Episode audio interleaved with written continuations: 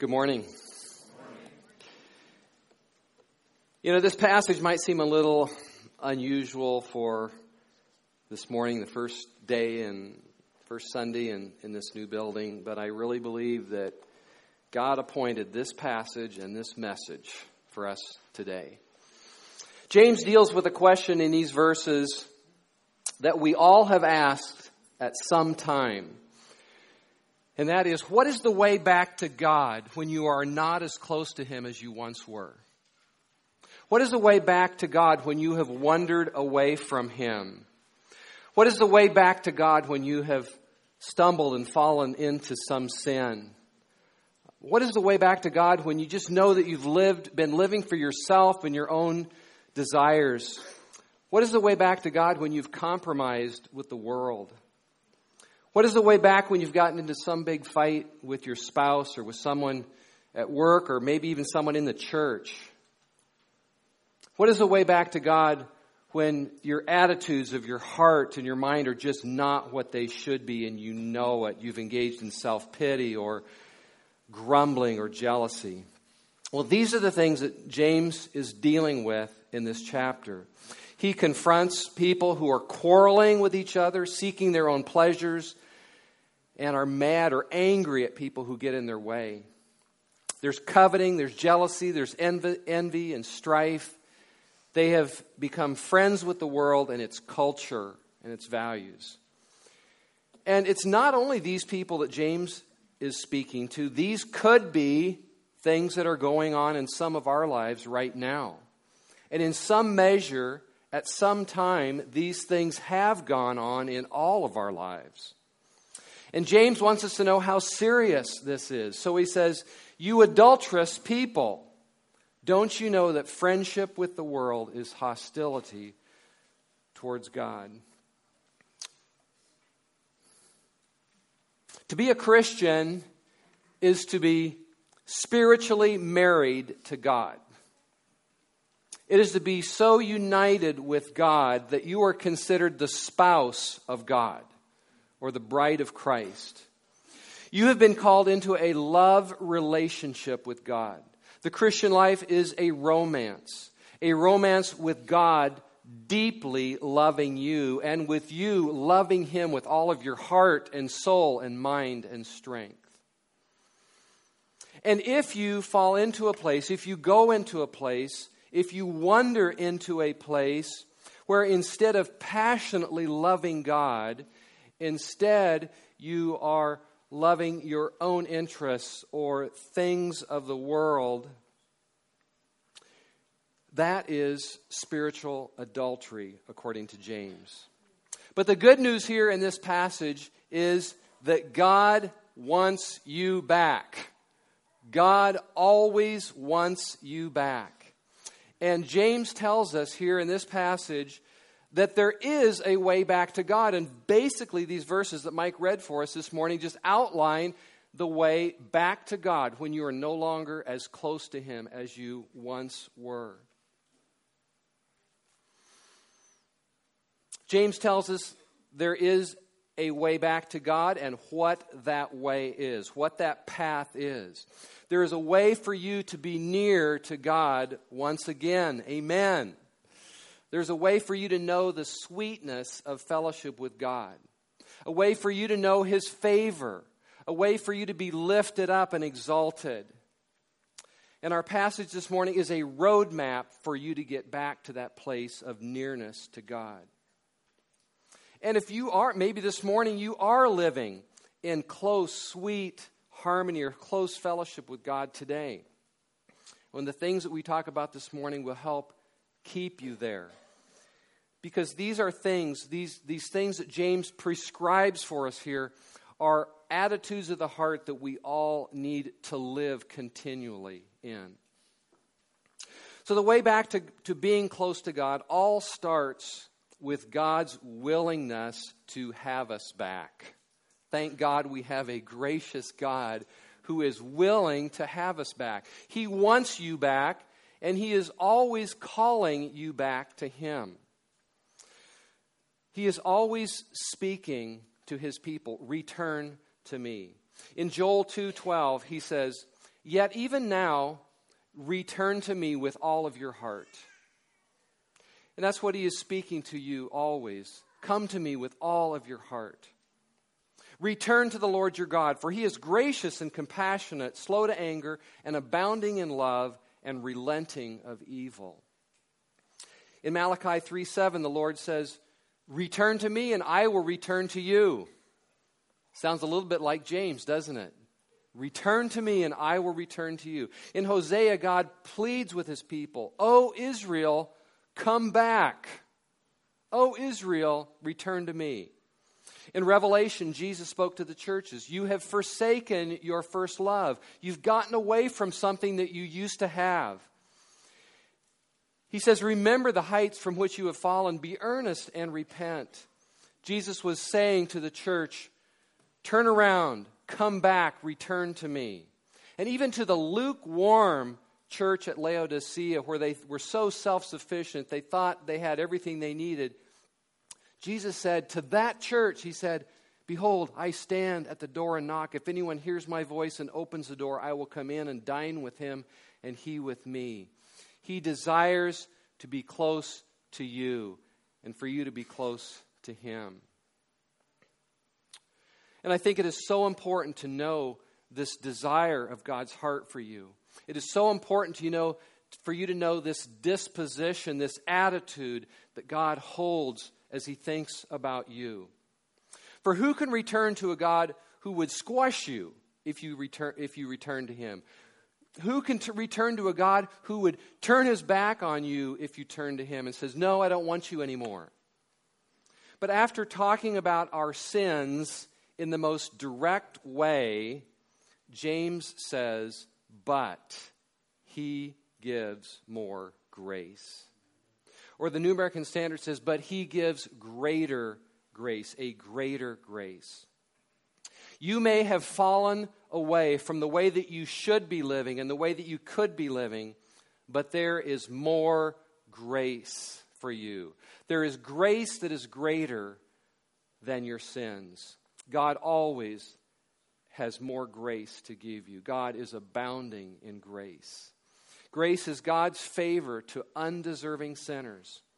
And with grace comes God's forgiveness, His love, His kindness, His acceptance, His embrace his joy and his peace. So, no matter where you're at this morning spiritually, no matter how far you may have wandered from God, no matter how you may even have compromised with the world, no matter how much fighting and name calling has been going on in your home, no matter how far from God you have gotten, maybe it's been for one hour or a week or for years, there is more grace for you to go on. There is more grace for you to return to God, for God to receive you back so that you can get back to living for God and serving Jesus Christ. No matter how sin may have mastered you for a season, He gives more grace. And He does this through Christ.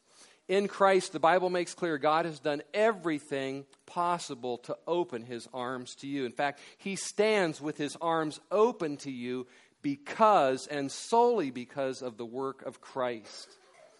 God used Christ's death on the cross to remove every barrier to friendship and intimacy and closeness between you and God. God used Christ's death on the cross to remove every barrier to you being close and near to God. Paul put it this way God was in Christ reconciling the world to himself. God was in, in Christ, reconciling the world to himself, not counting their sins against them. What a beautiful phrase. What a glorious phrase. God did everything to reconcile you to himself, not counting your sins against you so that you could be reconciled to God Therefore, Paul says, we beg you on behalf of Christ. We beg you, we plead with you, be reconciled to God. And that's basically James' plea this morning in this passage. We beg you to draw near to God, to come back to that closeness, that intimacy, that sweetness that you once knew with God. God has done everything necessary for you to be reconciled to Him, to enjoy Him, to be loved by Him every day, at all times, in every situation. And this is not just the gospel that you need to hear to get saved, it's the gospel you need to live with every day. Christ's death not only reconciled you to God back some back some time years ago or sometime in your past when you prayed to receive Christ, he keeps you reconciled. He keeps you in this acceptable condition to come back to God. You cannot earn your way back to God. You cannot work your way back to God. You cannot do enough penance to earn, to earn or work your way back to God. You get back to God through His grace. After listing all these and detailing all these sins that James is so blunt about, he says, But God gives more grace. But James goes on, and we're going we're going to just follow down this road back to nearness to God. But this grace comes to the humble. But he gives more grace. As the scripture says, God opposes the proud, but gives grace to the humble. Do you want God to oppose you? I don't. God sets himself, himself against a proud person, but he opens his heart. He opens his heart and his favor to you as you humble yourself. Josh shared this verse last week, Isaiah 57 15. God said, I live in a high and a holy place, but also with him who is contrite and lowly in spirit. Do you want God to dwell with you? He promises that He will. If you, if you come to Him in humility, if, to, if you come to Him in just humble neediness, you know, we sing that song, God, how I need you. I need you every hour. If we come to Him in just that humble neediness, He says He dwells. God dwells. The God who dwells in heaven also dwells with a person in a contrite and humble spirit, a lowly spirit. And this is not a call to just get real low at one moment in your life. You know, probably, probably all of us have been there at some crisis, at some, some point where we've just been broken and we've been humbled and brought to our knees and perhaps to tears. And that's, that's good. That's good. But this is a call to live in humility before God as a way of life.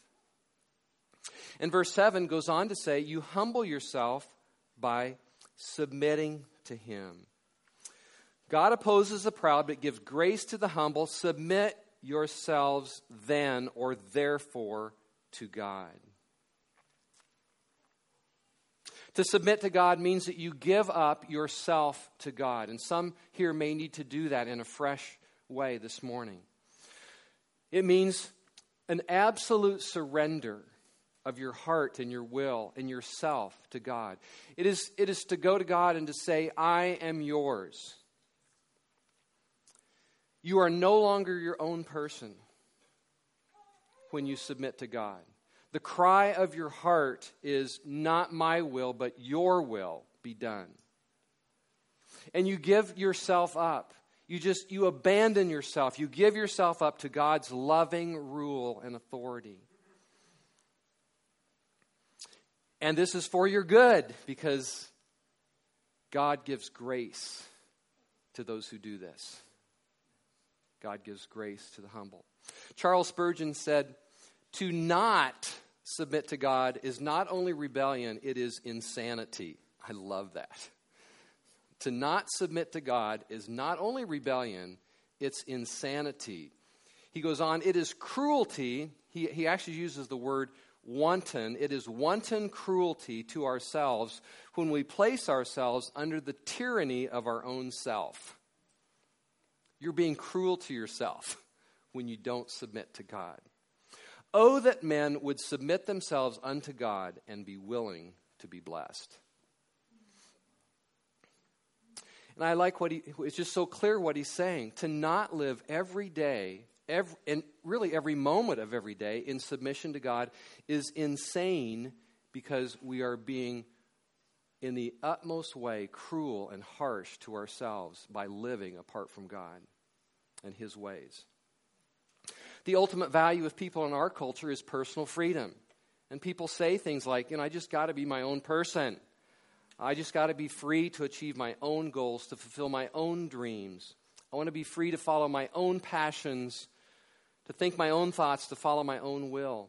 And that all sounds so good, except it is hostility toward God, is not submission to God, and it will ultimately, ultimately lead to your own ruin. God does not give his grace to someone who pursues this kind of autonomy. And yet, even as Christians, we can be seduced into that kind of worldly thinking. I got to be free, I got to be me. But God calls us to a glad and joyful submission. And the paradox is that in submission, there is great freedom.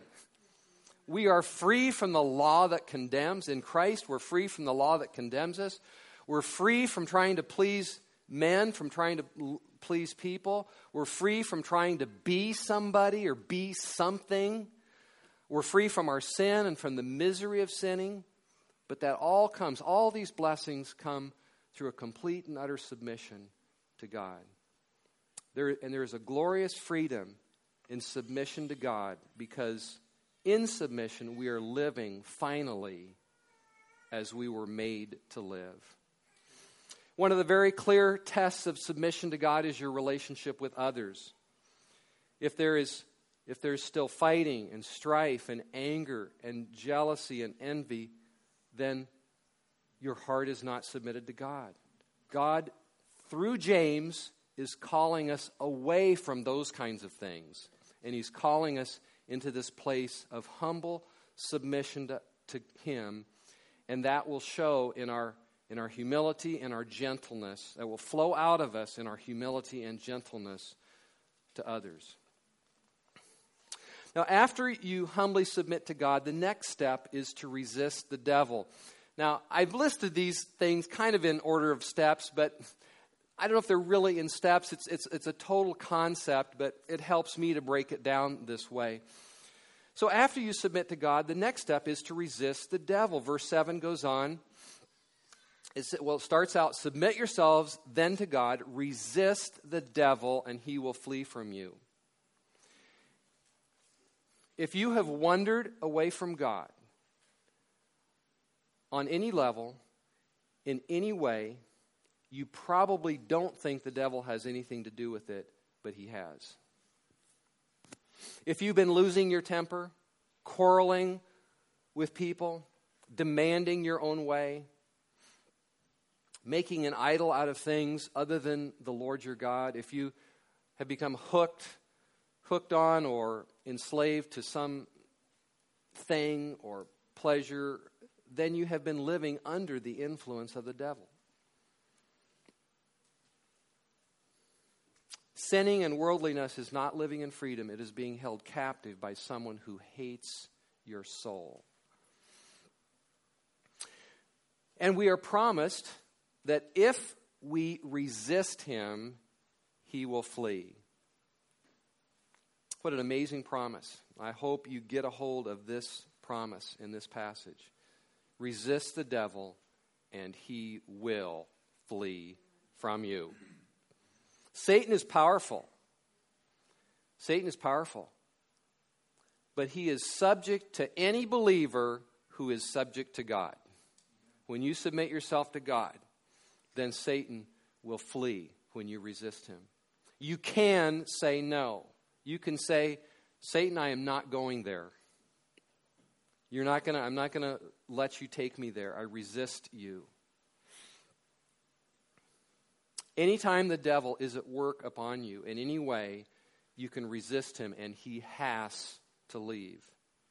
So many believers are held in bondage to some habit or addiction or some thought pattern that is clearly from the devil. And they tell themselves over and over, I can't stop this. I can't change this. I can't say no. The Bible says you can. The Bible says he will flee from you.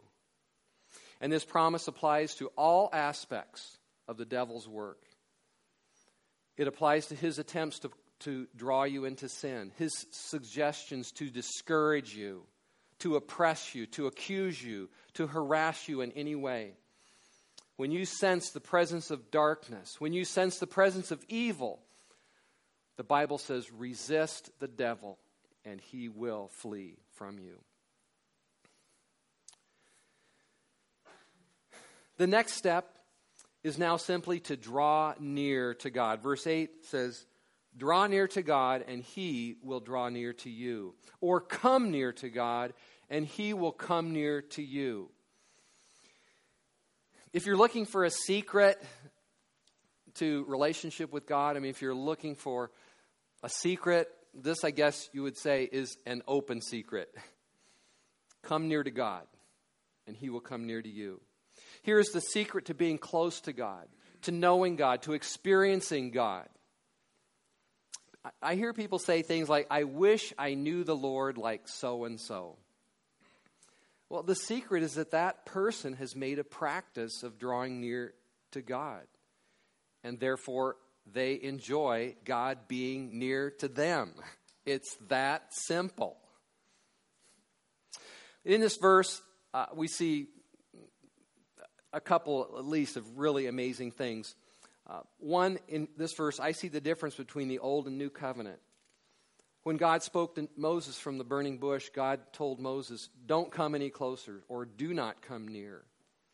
But in the New Covenant, God says, Draw near to me. The, the veil has been torn in two.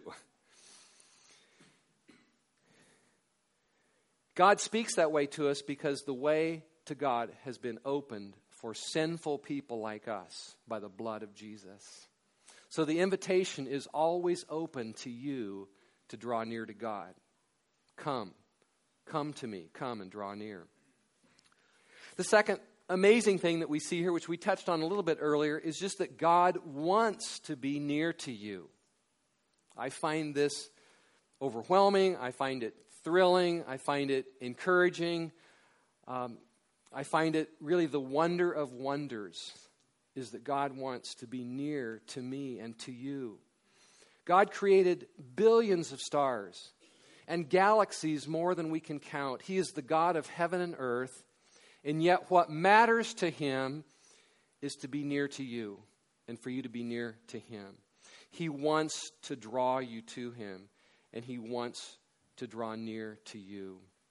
God wants friendship and fellowship with you. This drawing near to God is, to me, the very essence of what prayer is or what prayer should be. I think people have, Christians have such uh, different concepts in their mind when we use the word prayer. And they think all sorts of her- terrible things, horrible things like I don't pray enough or you know, I need to you know, go spend hours uh, on my knees or whatever. Not that that wouldn't be good, believe me. But prayer is essentially drawing near to God. Prayer is not just saying words and making requests. Prayer is the desire of your soul to be near to God.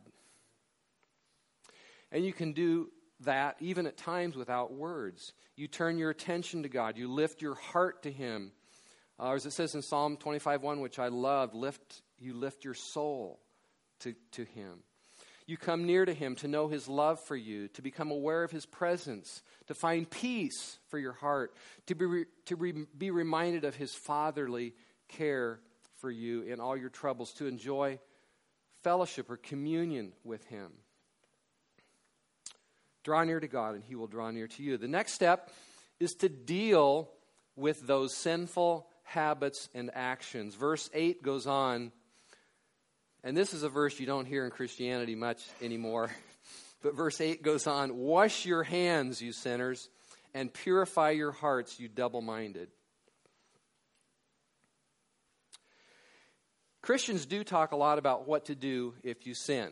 And we talk about the importance of confession, repentance, of getting in, back in fellowship. And there's a, there's a place for that. but I love what James says. How about if you just stop sinning? How about if you just wash your hands of the dirt and purify your hearts from the filth? I'm afraid sometimes we get caught up in an endless cycle of sin and confess, sin and confess, sin and confess. There comes a time to wash your hands and be done with your sin. Does anybody agree with that? And so this morning I ask you, uh, what have you been doing that you need to stop doing? You know, sometimes we make the Christian life so uh, complex, like there's some secret formula to, to getting back into this nearness with God. And it's just, you know, draw near to God, humble yourself, draw near to Him, He'll draw near to you, wash your hands, stop sinning. I mean, there's, there's a simplicity about it.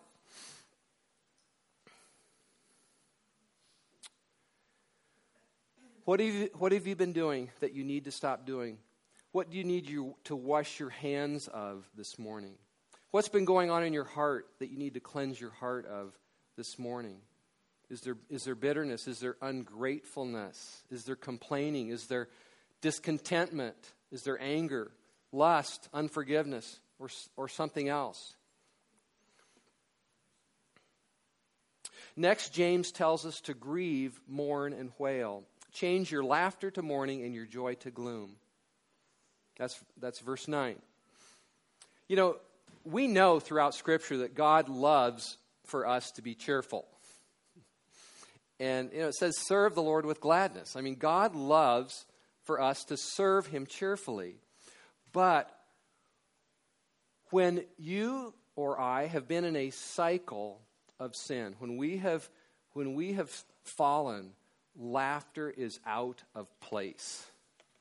There are just certain spiritual conditions that you fall into in your life that call for grief and mourning and tears, not for joy and laughter.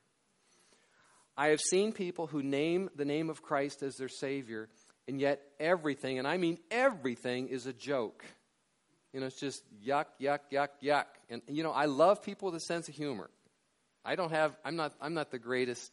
I'm not a comedian at all. You know, I, Luke got all of that. And I love. I love the sense of humor. But there's something wrong when everything is just a joke.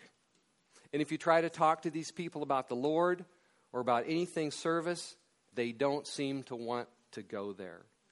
There's a frivolous attitude about God and the things of God. Nothing is taken seriously. And James says if you are not walking closely with the Lord, you need to change your laughter to mourning. You know, until you get things right with God, weep and wail and mourn and grieve. That's the only right thing for you to do until you get right with God.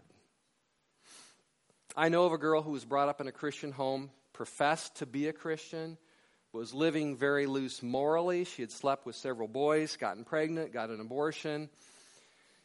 And sometime after this, she would come to church and she would often sit and giggle or snicker during the messages. And one morning, and I still don't know if I, if, if I should have or not, but one morning I came so close to stopping the message and calling her out from the front. I didn't do it. I did call her up and meet with her, and she obviously had no, no grief or mourning over her sin. You cannot get right with God with a frivolous attitude towards sin.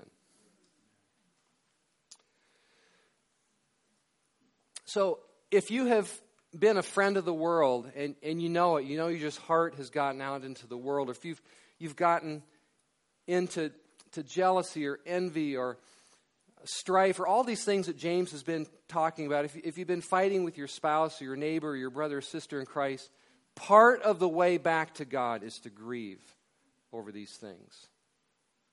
Sorrow is a part of genuine repentance, it just is. So when you look back and see that for the last week or the last year you've, you've been in some way living against God in some area of your life, it should cause you to grief. Now, it is not that your grief and tears can earn your forgiveness. I just want to make that absolutely clear. We are not, your grief and your tears don't take the place of the blood of Jesus. All right? It is always and only the blood of Jesus that brings you back to intimacy with God or keeps you in that place of intimacy with God. Forgiveness is, is, is not the issue here. The, the issue is getting your heart back to a place of softness toward God.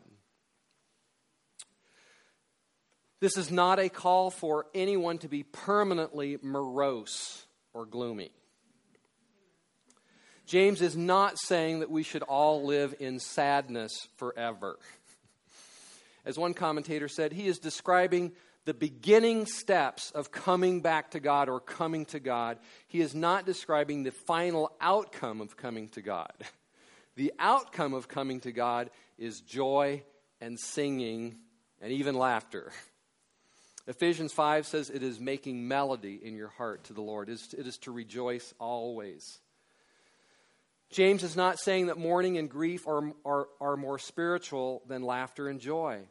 He's, he's not denying the joy of the Christian life, not at all. But he tells us when, when you have turned away from God, we need to feel sorrow because only then are you really placing yourself in that place of humility and brokenness before God where you can receive the grace of God and be restored to the joy of the Lord. And then verse, verse 10 is just a summary of all that James has been telling us in this passage. And he says, Humble yourselves before the Lord, and he will lift you up. Everything that he's been talking about in this passage is just humbling yourself before the Lord, and, and he will lift you up. God's intent is not to put you down. God's intent is not to leave you down. God's intent is not to make you miserable. His intent is to lift you up. The point is not to see how long and loud you can cry about your sins as though that were an end in itself. The point is to humble yourself over your sins so that you can so that God can lift you up or exalt you in another place in Scripture, God says, Those who honor me, I will honor. It's just an unbreakable rule of Scripture. Those who honor me, I will honor. I will lift you up. If you humble yourself, God says, I will lift you up. Your life will be brighter, happier, more exalted in every way if you humble yourself before God. Proverbs says, The way of the sinner is hard we think the way of the Christian, Christian is hard. but the Bible says the way of the sinner is hard, but the path of the righteous grows brighter and brighter. And the, the path of following Jesus is certainly not all prosperity and good times. But have you not seen that when you humble yourself before God, things get better? Amen? It's okay. You can, you know, Josh gave you permission to say amen during his prayer. You can say amen here too. You know, when you humble yourself before God, you think, you think you're, you're, you're, you're going low before God. You're humbling yourself. And then, and then you're going low, and then, and then God raises you up. He exalts you. There's a buoyancy, there's a hope, there's a sense of blessing by going low before God, He raises us up. Isn't that wonderful? It is for your own good and eternal happiness that God commands you to humble yourself and to come to Him. God is for you. He loves you with a jealous love, and He wants you to come near to Him this morning so He can lift you up. Let's pray. Father, um, I ask you to take these words and by the power of your Spirit, not by the power of my words or the power of my personality or the power of myself, which I am nothing and feel incredibly weak, but by the power of your Spirit, Lord, take these words into the recesses of every heart in this room this morning and do your work. Lord, do your work here this morning by the power of your Spirit. Lord, perhaps there's someone who's wandered far from you or just is not as close to you as they used to be. Or maybe there's someone here who has stumbled really badly. God, remind them that there, that there is greater grace and touch and tug on every heart here to draw near to you. For those who are walking with you, Lord, we want to walk more closely with you. We want to be more near to you. We want to experience more of your nearness with us.